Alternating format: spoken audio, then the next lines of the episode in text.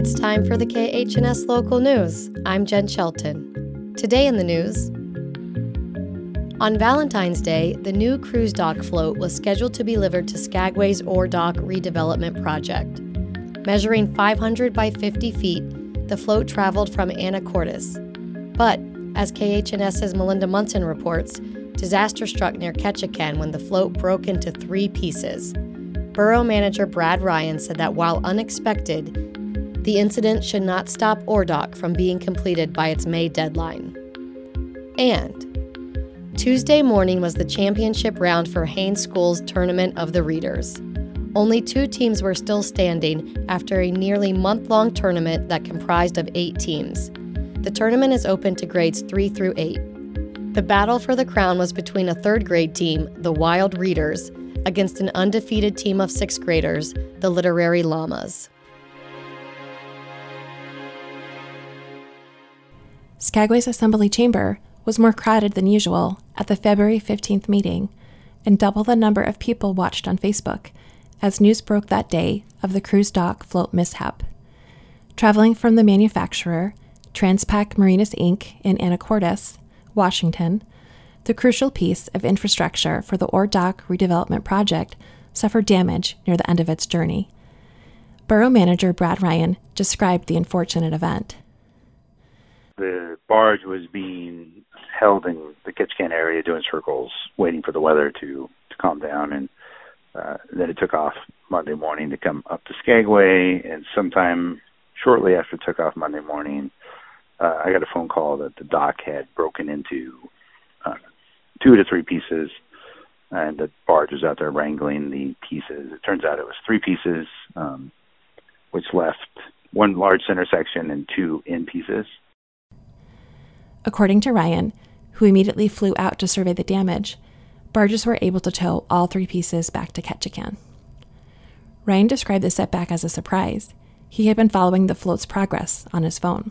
Very unexpected in the sense um, we thought they'd made most of the big crossings, the big weather crossings. Uh, so by the time you get to Ketchikan, we're we're all pretty feeling pretty good about it. Ryan said the float is fixable. If we can source the metal, the, the steel plate for the new flanges and the and the pipe. They believe they can get these pieces manufactured and up to Ketchikan and installed in time to still have the dock uh, come into Skagway before that mid-May ship. There, there's always some caveats to that, um, you know, supply chain and those kind of things, but um, they're working on that already, and so we're we're working under that um, time frame that we think we can still get it on uh, before the first cruise ship. At this point, it is unclear how much the dock breakup will cost the municipality. Ryan said the insurance companies are communicating.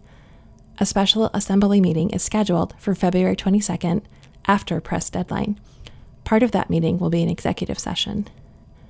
Mayor Sam Bass said while he is also hopeful Ore Dock will be ready to receive cruise passengers on time this spring, he and all necessary partners will work to develop alternate options if that becomes necessary. For KHNS, this is Melinda Munson.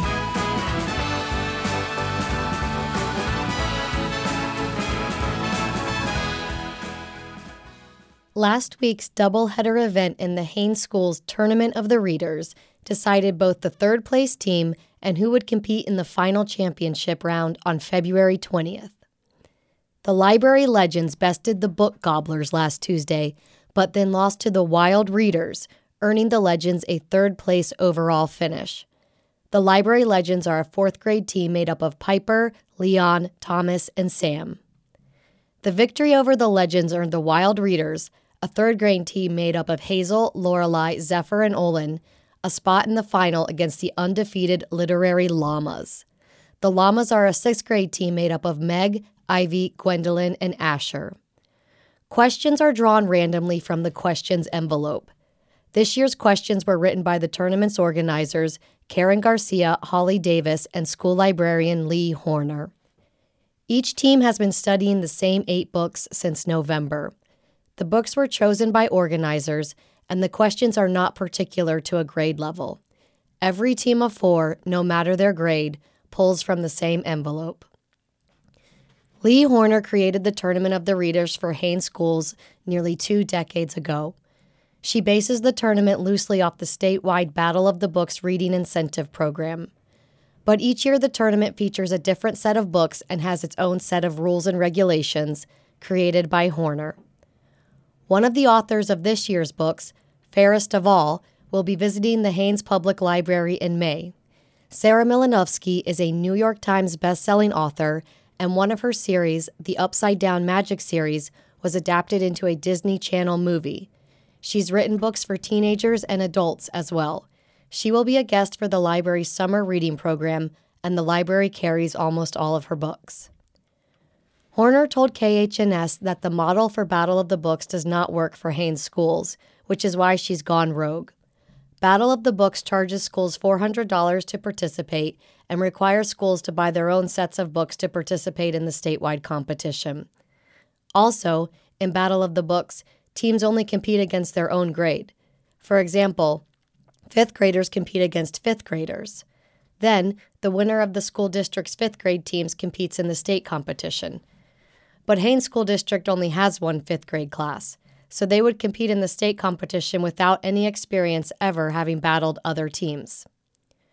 Horner says she stages the tournament every year in February because that's when the weather is cruddy. And while the Battle of the Books is held after school and over the weekends, Horner sticks to school hours. This allows for students who take the bus to participate. After the final of this year's tournament, the Wild Readers lost to undefeated Library Llamas, who finished with a perfect record. The Llamas have been competing together since third grade, and this is their first tournament victory. Cash prizes were donated by Suzanne and Norm Smith. The Wild Readers will have a chance to win again next February. Next year's event will have an official rule change. The default rule states that, quote, any team which does not appear for a round will automatically default to the team which was to be its opponent. But Horner says that this rule doesn't always work for Haines schools because sometimes teams are away for school ski trips. And the Tournament of the Readers, with a 20 year history, is continually striving for inclusivity.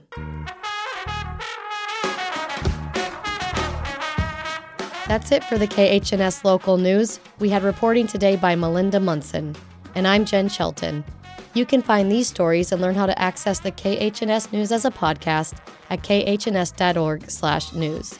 This is KHNS, Haines, Skagway, and Klukwan at 102.3 and translator K220 BK Skagway, Alaska at 91.9.